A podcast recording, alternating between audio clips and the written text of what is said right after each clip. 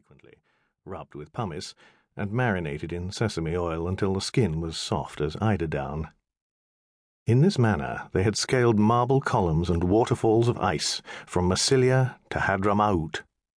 The rough stone blocks were easy for them now. Up they went, like bats upon a cave wall. Moonlight glinted on bright things gripped between their teeth.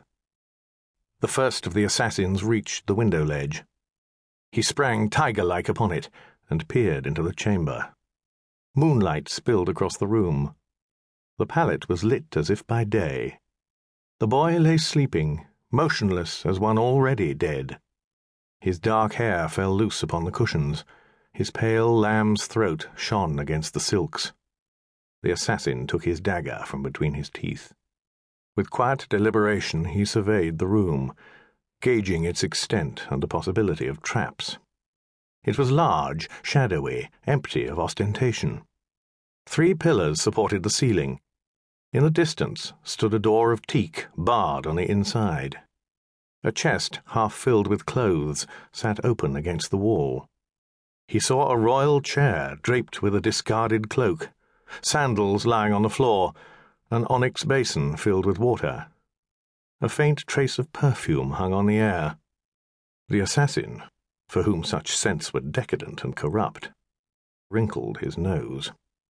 The sect avoided perfumes for practical reasons, preferring to coat themselves with scents appropriate to the conditions of each job pollen in the gardens, incense in the temples, sand-dust in the deserts, dung and offal in the towns. They were dedicated fellows. His eyes narrowed. He reversed the dagger, holding it between finger and thumb by its shining, gleaming tip. It quivered once, twice. He was gauging the range here. He'd never missed a target yet, from Carthage to old Colchis. Every knife he'd thrown had found its throat. His wrist flickered. The silver arc of the knife's flight cut the air in two. It landed with a soft noise, hilt deep in the cushion, an inch from the child's neck. The assassin paused in doubt, still crouched upon the sill. The back of his hands bore the criss-cross scars that marked him as an adept of the Dark Academy. An adept never missed his target. The throw had been exact, precisely calibrated, yet it had missed. Had the victim moved a crucial fraction? Impossible. The boy was fast asleep. From his person, he pulled a second dagger. I won't say where he pulled it from. Let's just say that the knife had hygiene issues as well as being quite sharp. Another careful aim. The assassin was conscious of his brothers behind and below him on the wall.